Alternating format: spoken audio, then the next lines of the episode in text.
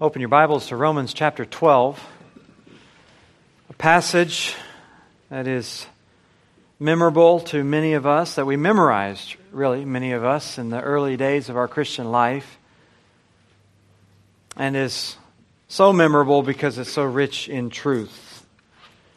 Its central theme is easy to determine it is the issue of worship. And worship is so central to our lives. It is, in fact, the central activity of your life.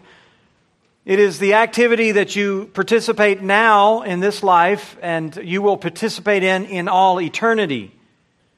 It's the reason you exist, it's the purpose for which you were made. It is that for which God redeemed you and brought you back. And when I say worship, I'm not talking about just the activity you do for a few hours here on Sunday that's not really the totality or the essence of worship. I am talking about your entire life. Your entire life is designed by God to be one continuous act of worship. It's to define you, it is to define your activity. It's unfortunate then that so many of us are hindered in our worship. People struggle so much in this area. If it is the very defining thing, if it's the whole reason why we were made, if it's what we're going to do for eternity, then it's really a sad statement to say that people struggle to worship. They may have a sense of its importance, but they, they feel always somewhat inadequate in what they are doing or what they're striving for. They're, they might come to a service like this week in and week out and do the same activities that they've always done, but the results are not there. It's not what they desire. There's a sense that something's out of joint, that something's missing. They're dissatisfied with what they believe is their worship, and so a lot of times they'll go out seeking some other experience, uh, maybe just some place with more rockin' music with better lights and sounds or whatever it might be. For some people, increasingly in today's age, they're turning to rituals, to liturgies, the lighting of candles, the burning of incense, and the trappings that have always gone with Roman Catholicism being now imported into Protestant churches because people sense that their worship is inadequate. They're trying to find some solution. For others, they just want to go to a place where they feel maybe more comfortable, more wanted.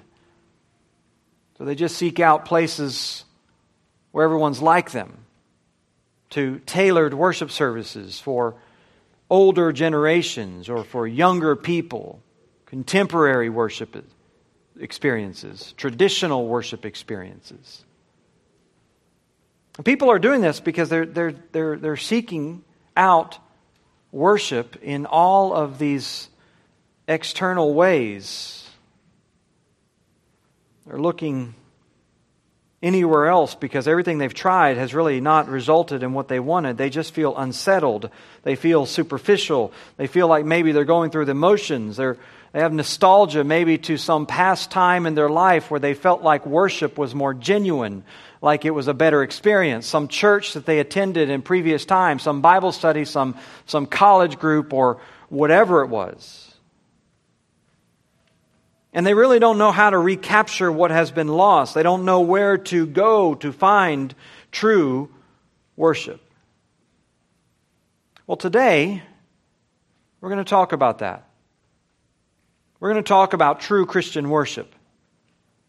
We're going to talk about what it is. We're going to talk about where it comes from. We're going to talk about how to maintain it. And we're going to do it by looking at just a couple of verses here in Romans chapter 12. As I said, two of the more memorable verses in all of Scripture. Paul says in verse 1 of this chapter, I appeal to you, therefore, brothers, by the mercies of God to present your bodies as a living sacrifice, holy and acceptable to God, which is your spiritual worship. Do not be conformed to this world, but be transformed by the renewal of your mind, that by testing you may discern what is the will of God, what is good and acceptable and perfect. So the theme is easy. I mean, we read that, we understand in a cognitive way what Paul's talking about. This is about worship. This is an exhortation to present yourself to God in the right kind of worship. And it's an explanation, really, of how to do that. But more than that, it's a response. It isn't just the opening salvo of some treatise that Paul's written, it's a response to everything that we have been looking at for the last 18 months in the book of Romans. It's built and on and it's inseparable from the truths that Paul would have us ponder in Romans 1 through 11. And he presents it here all as a, a, a, response to all of that truth and basically calling in response to that for worship. He just ended Romans 9 through 11 with one of the richest, most profound doxologies, uh, praise to God at the end of chapter 11. If you see there in verse 33, oh, the depths of the riches and wisdom and knowledge of God, how unsearchable are his judgments, how inscrutable his ways. Who's known the mind of the Lord? Who's been his counselor? Who's given a gift to him that he might be repaid? For from him and through him and to him are all things. To him be glory forever. Amen. So here's one of the the most uh, profound doxologies, one of the most profound statements of praise to God that you'll find anywhere, certainly in Scripture, or even in all of your praise songs and hymns and all the things that you lift up to the Lord. Paul has responded to what he himself has written about God and about his work with this bursting forth of praise and worship. And now he's turning to you and I and now he's telling you and I that we need to respond in the same way. That this kind of thing needs to flow out of, it needs to burst out of, it needs to erupt from us. And so he calls us to this. In fact, he calls us to worship, drawing particular focus to three necessary, you might say, factors in this worship. It, he, he, talks about its uh, driving motive. He speaks about its central activity, and he talks about its unmistakable evidence in our life. Its driving motive, its central activity, and its unmistakable evidence. When genuine, true Christian worship is active in your life. The first is really just in the opening words there, the driving motive that is necessary, if you have any hope of maintaining genuine worship in your life, it must come from this the driving motive of God's mercy. The driving motive of God's mercy. True worship will only arise from a heart and a mind that have this motive. It won't come from anywhere else. The Bible's full of all kinds of attempts, all kinds of acts of false worship, false worship to the false God, or, or maybe even, we might say, biblically conforming styles of worship, but offered with false motives. All kinds of false worship with false pretenses warning us that this is a lurking danger in our life, that we would worship God, that we would go through certain motions, that we would offer to Him something that He has absolutely no desire for. If you have your Bibles, you can flip with me over to one of the more memorable passages in Isaiah chapter 1, where in the opening chapter of one of the grandest books of the Bible, much less the grandest book of the Old Testament. This is what he says to Israel. Hear the word of the Lord, you rulers of Sodom, uh, excuse me. Give ear to the teaching of our God, you people of Gomorrah. What to me is the multitude of your sacrifices, says the Lord. I've had enough of burnt offerings of rams and the fat of well fed beasts. I do not delight in the blood of bulls or lambs or goats? When you come to appear before me, who has required of you this trampling of my court? Now, if you know anything about the Old Testament, you know that everything Paul, uh, excuse me, everything Isaiah has mentioned in terms of feast and bulls and lambs and burnt offerings and sacrifices, you know that all of that stuff comes directly out of the scripture. And yet God is saying, in spite of your external conformity to some biblical mode of, of worship, Whatever you're bringing and offering to me, I don't want it. I would rather you not trample my court. I would rather you not show up here. I'd rather you not take a seat in my house and offer to me whatever you're offering because it is despised. He says in verse 13, Bring no more your vain offerings. Incense is an abomination to me. New moon and Sabbath and the calling of conventions. I cannot endure iniquity in the solemn assembly. Your new moons, your appointed feasts, my soul hates. They've become a burden to me. I am weary of bearing them. Some of you, if you were honest, you would confess that you've grown weary coming to church, going through the motions, singing the songs, doing all the things that you've done for sometimes decades. And you sort of have these moments when you have these self pity moments where you kind of wish you could just leave it all. Well, guess what? You're not the only one who's weary. You weary God with your superficial and false worship. He hates it, he says. Verse 15, you spread out your hands, I'll hide my eyes from you. Even though you make many prayers, I will not listen. Your hands are full of blood. Wash yourselves, make yourselves clean, remove the evil of your deeds from before my eyes, he says. Cease to do evil, learn to do good, seek justice, correct oppression, bring justice to the fatherless, plead the widow's cause. Come now. Let us reason together, says the Lord.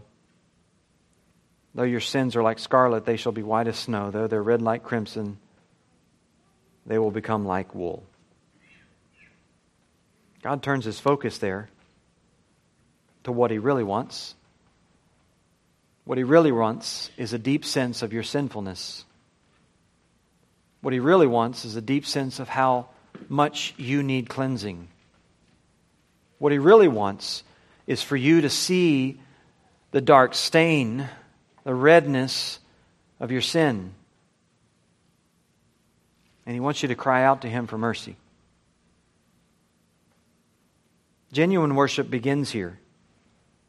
It begins with the right motive, or as Paul says here in Romans chapter 12, I appeal to you, therefore, by the mercies of God. Paul could skip that. I mean, the sentence would have made sense if he had just started halfway through the verse and he just told us, present your bodies as a living sacrifice, which is your spiritual worship. He could have said that, but Paul would have known it would have run the risk of being uh, empty and futile.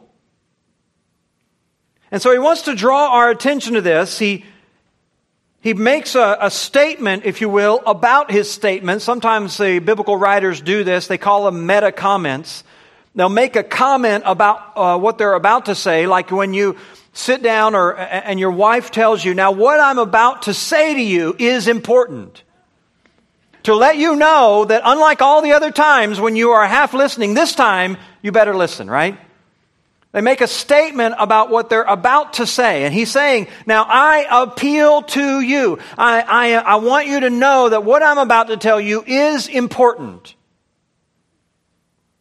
And so, therefore, by the mercies of God, it's so important that you understand this. It's so important that you understand this motive. It's so important that you understand what drives it. Paul points to the motive not only by naming the mercies, but even by using the conjunction therefore, pointing back to and sort of uh, summing up the whole previous context.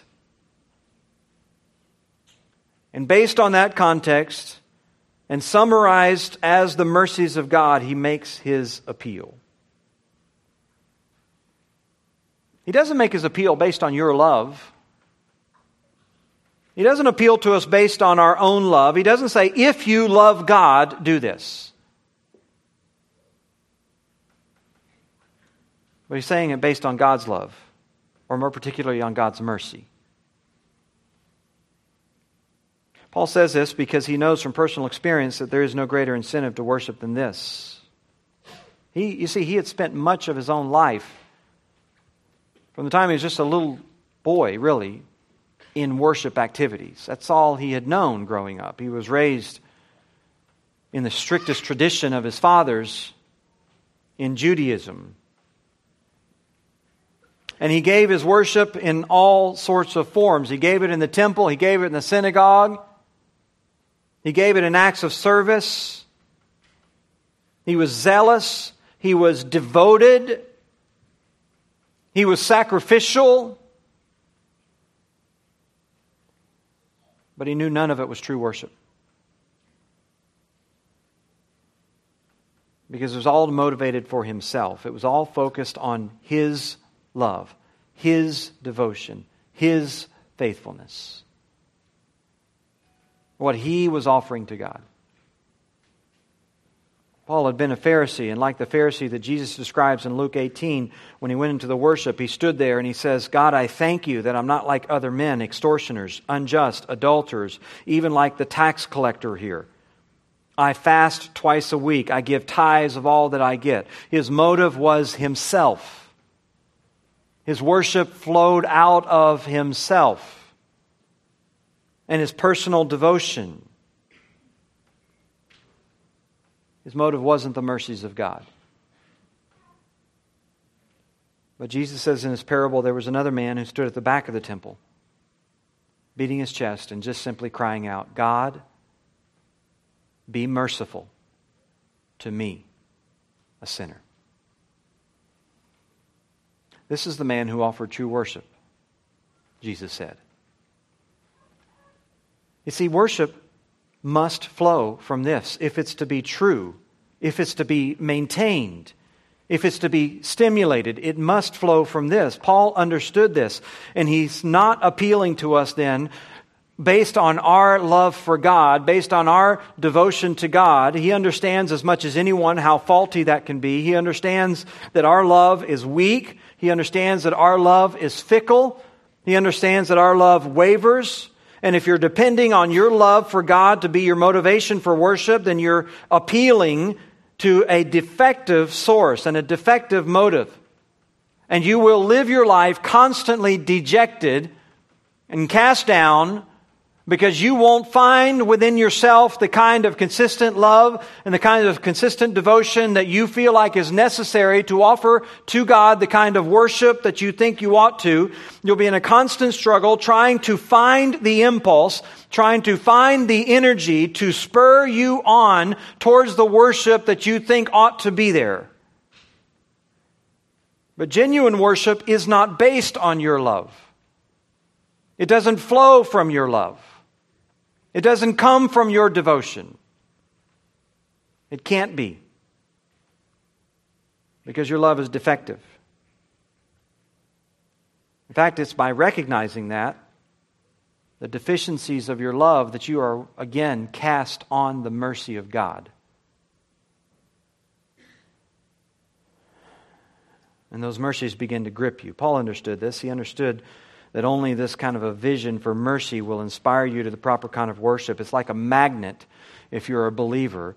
The closer you get to it, the stronger the pull, the further away you are, the weaker it is. The more you meditate on the mercies of God, the more you are attracted to and drawn to God, the less time you spend rehearsing your sin, rehearsing your need, rehearsing your cries to God for mercy. The further you drift away from that center and that core, the less compelled you are in worship.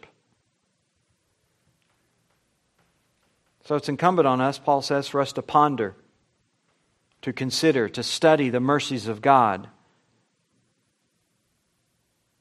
so that the stronger and stronger will be our desire to worship Him. You do that, there's a mighty welling force that comes within you and it drives you, compels you. There is no need for external compulsion. At times, when you are com- contemplating the mercy of God, the surroundings don't matter. The music, the lights, the people, they don't matter. When you are really taken up with the mercies of God, you understand that you must worship. I've had times in my life where, in the middle of a hallway, I was contemplating the mercies of God and felt just compelled to fall to my knees in praise of Him. You're telling yourself that it's all about this stuff. You're telling yourself it's all about the, the, the, the, the seats and the songs and the faces and all this other stuff. You're telling yourself that it's all driven by all these externals, when in fact the Scripture's telling you no, it's driven by the mercies of God. It just rises within you when you contemplate this. Like a, I guess, a little bit like a nursing mother with her sick child. Uh, she becomes sort of like a slave to that child. The, the, the child is never out of her thoughts. She orients her whole day around the child. And none of it out of a, a sense of external duty. There's an internal drive, and we really can't explain it. The child doesn't always you know, pay something back to her or, or, whatever, but there's something that wells up within her that compels her. She can't help herself. She has a mother's heart. She has to do this. I guess it's sort of a similar thing whenever you are contemplating the mercies of God and the love of God. When you see uh, with a deep sense your own sin, you're just driven that way. You're just compelled that way.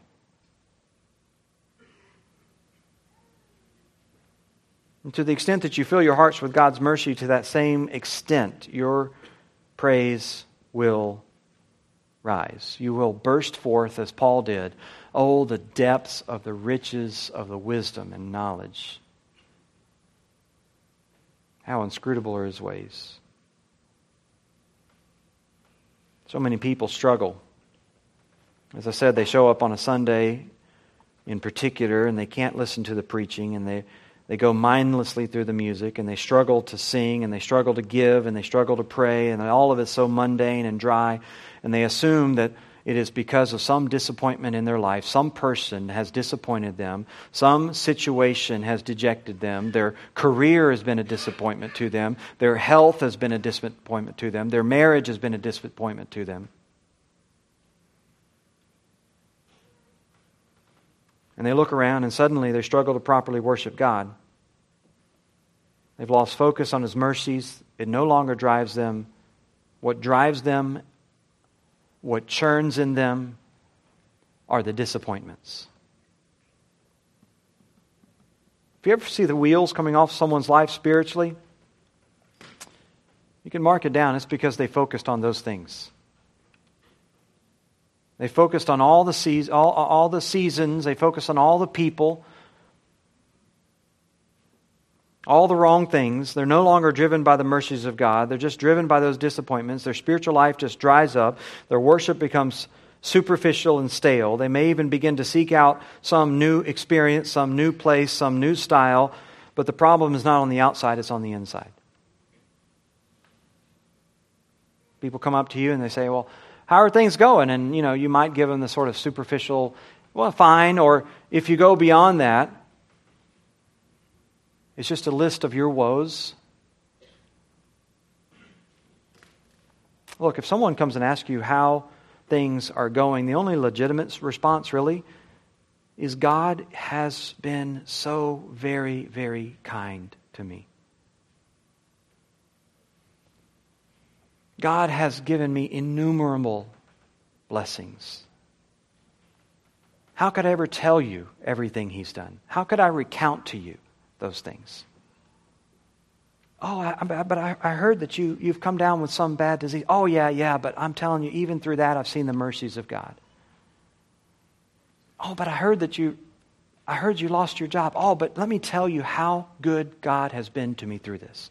Let me tell you what I've learned. Oh, but I heard that you're having this issue with this other person. Oh, yes, but God has used that in my life to refine me, to show me my weakness. Let me tell you how good God has been to me. That's the person who's prepared for worship. Paul wants us to have that. He wants us to understand that. In fact, he's given us 11 chapters to help us understand all of that. So that we understand everything that he has rehearsed for us so far through all of this. It's interesting, and in fact, Paul doesn't use the singular word mercy. He doesn't say based on the mercy of God. He uses the plural mercies. And I think that's intentional because he's probably thinking about everything that he said up to this point. Unlike all the other places in Scripture where Paul appeals with the singular, here, I think he is thinking of the many gifts and the many graces that he's already discussed in the previous 11 chapters. Those mercies that are reflected throughout all of the great salvation that he has expounded for us, going all the way back to the very beginning when he says that we have been justified by His grace as a gift. That we have, in other words, we have been credited with a righteousness in spite of the fact that we are unrighteous. Because of the righteousness of Christ, we have been given something that we could never deserve, that we could never claim on our own. We've been given a righteousness.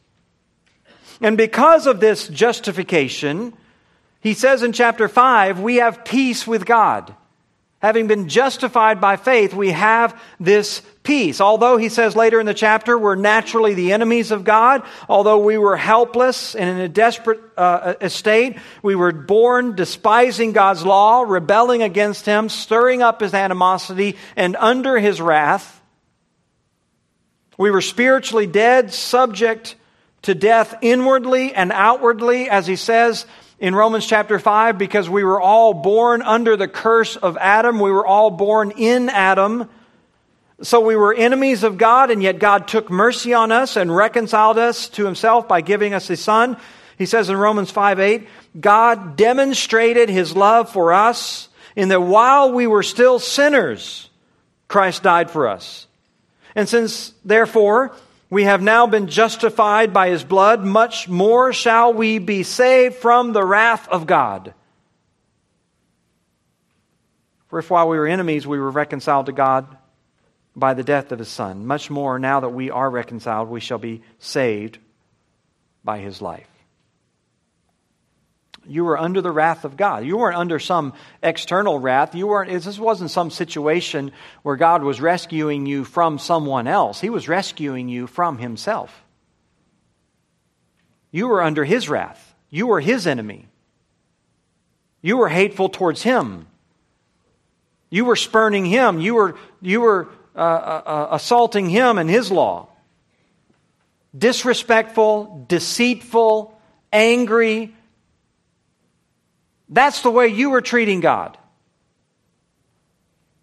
And yet he covers it all. Even though you were enemies with God, he says, you were reconciled through the death of his son. He brought you near himself. How did he do that? By his mercy. By having mercy on you. You deserve nothing but his wrath, but he saved us from his own wrath. He no longer counts our sins against us. Instead, he counts us as righteous. That was the contrast Paul made in Romans chapter 4, verse 5. To the one who does not work, but believes in him who justifies the ungodly, his faith is counted as righteousness. Blessed is the man against whom the Lord will not count his sin. The Lord blessed us this way. He made us into the blessed man, the blessed woman. So we've received from God forgiveness of sins. We receive from God reconciliation, brought back into fellowship with Him, justification, so that we stand before Him justified with no accusations that can ever be brought against us because the blood of Christ perfectly and completely and forever cleanses us from sin. As Paul says back over in Romans chapter 8, what then shall we say to these things? If God is for us, who can be against us? He who did not spare his own son, but gave him up for us all, how will he not also graciously give us all things? Who will bring a charge against God's elect? It's God who justifies. How's someone going to charge you whenever your offense is against God and God is the one who's forgiven you? All of this God has done, not only removing all of your guilt and your shame, but actually giving you new life. He gives us the Holy Spirit, he tells us in Romans chapter 8, to generate new life within us. So now we walk by the Spirit. And this new Spirit bringing about this new life. He doesn't have to do that. That's a gift. That's an act of grace. He says in Romans 8:11, if the spirit of him who raised Jesus from the dead dwells in you, then he who raised Christ Jesus from the dead will also give life to your mortal bodies through his Spirit who dwells in you. So he gives you this Spirit so that he can give you this life that he gave to his Son. And because of this new life, we're also told in Romans chapter 6 that he has set you free from bondage. You were a slave to sin that was destroying you. Thanks be to God, he says, that though you were once slaves of sin, you have become obedient to the heart, uh, from the heart to the standard of teaching to which you were committed, and having been set free from sin, you've become a slave of righteousness. So God, God has done this. He wasn't obligated to do this. But he did it. He gave you as an act of his mercy. He took pity on you in your slavery and he set you free so that you are not in bondage to this corrupting and destroying influence. And not only that, he didn't just set you free, He took you as His own son. Romans 8:15, you didn't receive a spirit of slavery to fall back into fear, but you've received the spirit of adoption as sons by whom we cry, Abba, Father, the Spirit Himself bearing witness with our spirit that we are the children of God. God's done all of this for you. He gave you all of these gifts. And sonship means, along with that, that there's an inheritance, he says, that is destined for you. So not only do you have all this abundance uh, that has been given to you now, but there's something promised to you in the future that is so far beyond what you can even imagine now. It's the inheritance of his own son. It's unspeakable. If you just stop to contemplate it, stop to think it, Instead of thinking all the disappointments that other people have put you through, if you actually stop and think about the disappointments you put God through, you can't help but be overwhelmed just with the mercy of God. And His mercy doesn't end with the forgiveness of sins and the giving a new life. He promises mercy that would keep us to the end. Those whom He foreknew, He also predestined to be conformed to the image of his son, in order that he might be the firstborn among many brothers. And those whom he predestined, he also called. And those whom he called, he also justified. And those whom he justified, he also glorified. So if he foreknew you, he has already glorified you in his eternal purposes. So Paul can declare at the end of Romans 8, I am sure then that neither death, nor life, nor angels, or rulers, nor anything, the things present, nor things to come, nor powers, nor height, nor depth, nor anything else in creation will be able to separate us from the love of God in Christ Jesus. It's probably the greatest summary of all the ways that God has loved you that are described in the first eight chapters of Romans. This is a love that will forever hold you so that you can never be separated from the goodness of God. Never. Even if in the midst of a trial for a moment you think that you have. Paul gives you a whole list of things that says they won't separate you. But if mercy underlies the whole book of Romans, it particularly is the theme of Romans 9 through 11. As we've seen, in fact, the word mercy does not actually appear in the book of Romans until chapter 9. There's a lot of discussion about grace, a lot of discussion about God's kindness and God's love, but when you when you want to speak specifically about his mercy, it doesn't come up until Romans 9:15 when Paul quotes God saying, "I will have mercy on whom I have mercy." And I'll have compassion on whom I have compassion. In other words, you remember we talked about this circular reasoning. The meaning is that God's justification for showing mercy to someone is the fact that he shows mercy to them. That you can't explain it outside of the mind of God. You can't point to anything in any particular person that would be any kind of explanation of why God showed that person mercy. You say, well, God looked ahead and God saw them and God knew that they were going to respond to Him. No, not according to Scripture. That's not why God has mercy. You know why God has mercy? Because He has mercy. Sort of like when God says, I am that I am, He's saying, I, I, don't have any reason outside of myself that caused me to exist. There was no uh, God prior to me that created me and successively came down. I am the reason I exist. I am that I am, he told Moses. And in the same sort of, same sort of independent sovereignty of God, the aseity of God there, the, the same sort of self contained reason, he says, I have mercy because I have mercy.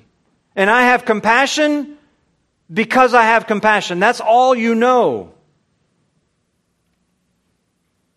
You may have, sit back and imagine that God has some reasons to be merciful to you that he doesn't have with other people. You may sit back and imagine that that uh, you know some others are not as deserving of mercy as you are but if you think that you're thinking wrong. The only reason to explain why he had mercy on you is that he had mercy on you. As paul says in the next verse romans 9:16 so then it depends that is salvation depends not on human will or exertion but on god who has mercy these are the mercies to which Paul is appealing. This is the mercy that so overwhelmed him. As he goes all the way through chapters 9, 10, and 11 and unfolds for us the mercy of God on, on Jews and on Gentiles in his election of them according to his plan. And he wraps it all up in chapter 11, verse 30, with this most concentrated discussion of God's mercy. For just as you at one time were disobedient to God, but now you've received mercy because of their disobedience, because of the Jews' disobedience, so they too have now been disobedient in order that by mercy shown to you, they may also receive mercy. For God has consigned all to disobedience that he may have mercy on all. God did all this because God wants to put on display his mercy. And Paul says all that, and then he breaks out into doxology. Oh, my word! At the depths of the riches and the knowledge of God, how can anyone search out this magnificent plan?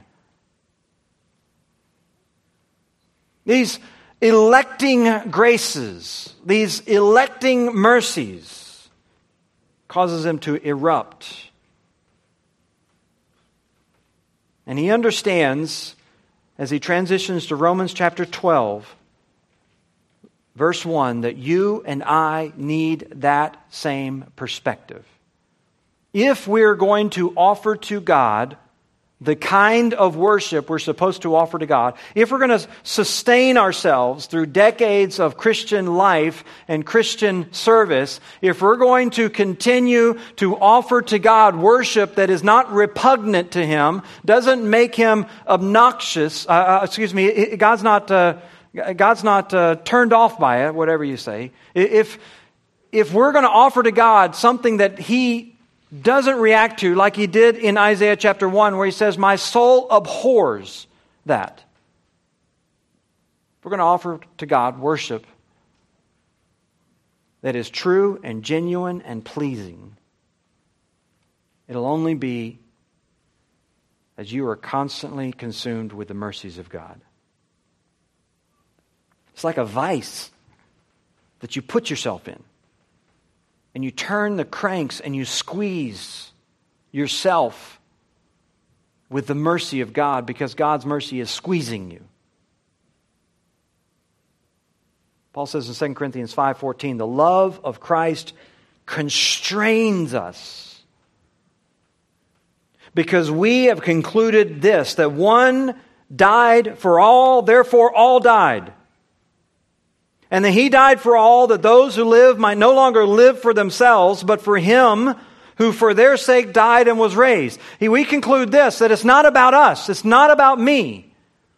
That my Christian life is, is no longer me living for myself, existing for myself, constantly contemplating how people are treating me or the situation suits me or the circumstances affect me. It's not about me. Because He died, I died. And when I died, the love of Christ now constrains me, compels me. Not, Christ, not his love for Christ, but his love from Christ. Paul understood it. He understood from personal experience that his love would never be enough. You might have told yourself, you know, I just, I just don't have the love for Christ I used to. Well, he still has the same love for you. Hasn't changed. You might have forgotten it. You may not have pondered it, but it hasn't changed. Dr. Donald Grey Barnhouse was pastor's 10th Presbyterian in Philadelphia for many years. He told the story of going to Tokyo and telling, uh, talking to a, uh, an attendant there, someone who worked in the uh, concierge desk, uh, uh, an educated uh, lady, spoke several languages. Her English was quite good. And after several days of going back and forth past the desk, he stopped to ask her one day, Are you a Christian? She said, No, I'm a Buddhist. And she explained how her family were Buddhists. They all worshiped Buddha and gave him a few uh, answers, maybe trying to turn him off. After talking to her for a few moments about the gospel, he asked her a simple question. He says, Do you, do you love Buddha? Or more importantly, does Buddha love you? She was startled love, she said, I never thought about love in the context of religion. Dr. Barnhouse began to explain to her the beautiful reality of God's love. She saw the differences. She knew that her people burned their incense and offered their sacrifices in an effort to appease a cruel or impulsive whim from a deity, or at best, as an attempt to manipulate and exploit some god for some personal goals. But she knew that what Barnhouse was describing was very different. Buddhists don't love Buddha, and Buddha doesn't love them. Taoists have no deity that they have some affection for, and they have no deity that they hope for affection from. Hindus do not love their many gods, and their many gods don't love them. The Quran isn't based on a religion of Allah's love for the Muslim, it's based on a religion of fear. The sad reality is once you lose sight of the mercy and inexplicable love that God has shown for you, you're left offering to God nothing but pagan worship. Just outward rituals trying to appease or trying to manipulate a God for personal reasons. So, where's your motivation coming from? Where is your worship? How have you been doing? Did you answer, Well, God has been so merciful to me. Can't believe He's been so merciful to me. Paul's appeal to you then is worship God. Of course, some of you have tried to worship. You come here from time to time you hear all the songs, you see all these Christians doing all these things, but you, you really don't understand it all because you've never experienced the mercy of God. You don't know anything about God's mercy. Religion has always been about your efforts to please other people, to maybe offer something that you think would be pleasing to God, to do something before God that He would respond to. You've never realized that this is really all about you being under the wrath of God and God's mercy being your only hope. If you're here this morning and you're that way, that's your that's the message for you. The message for you, the one that God is seeking to worship him, is the one not who stands at the front and says, God, this is what I have to offer. This is me. This is all the things that I do. It's the one who stands at the back, beating his chest, beating her chest, and just crying out, God, be merciful to me because I'm a sinner. You do that, Paul says you're prepared to offer what is acceptable, pleasing, and holy to the Lord. Well, let's uh, stand together and we'll be dismissed with a word of prayer and a song. Lord, we do pray that you would be merciful to us as a congregation and as a people who have sometimes lost our way in worship, who have sometimes fallen into nothing but pagan rituals. Lord, forgive us today. Have mercy on us today. We sit and we hear the word taught each week and we sing the songs recounting your goodness and they just they just never register with the depth that they should and we've lost our way in worship. Lord, would you deal with us again in your kindness? Would you grant us repentance? Would you fill our hearts again with the kind of humility that we've known in days gone by? Would you flood us with a deep sense of our own unworthiness, with a brokenness over our sin, with a cry to you? I love the Lord because he heard my pleas for mercy. We pray all these things in Christ's name. Amen.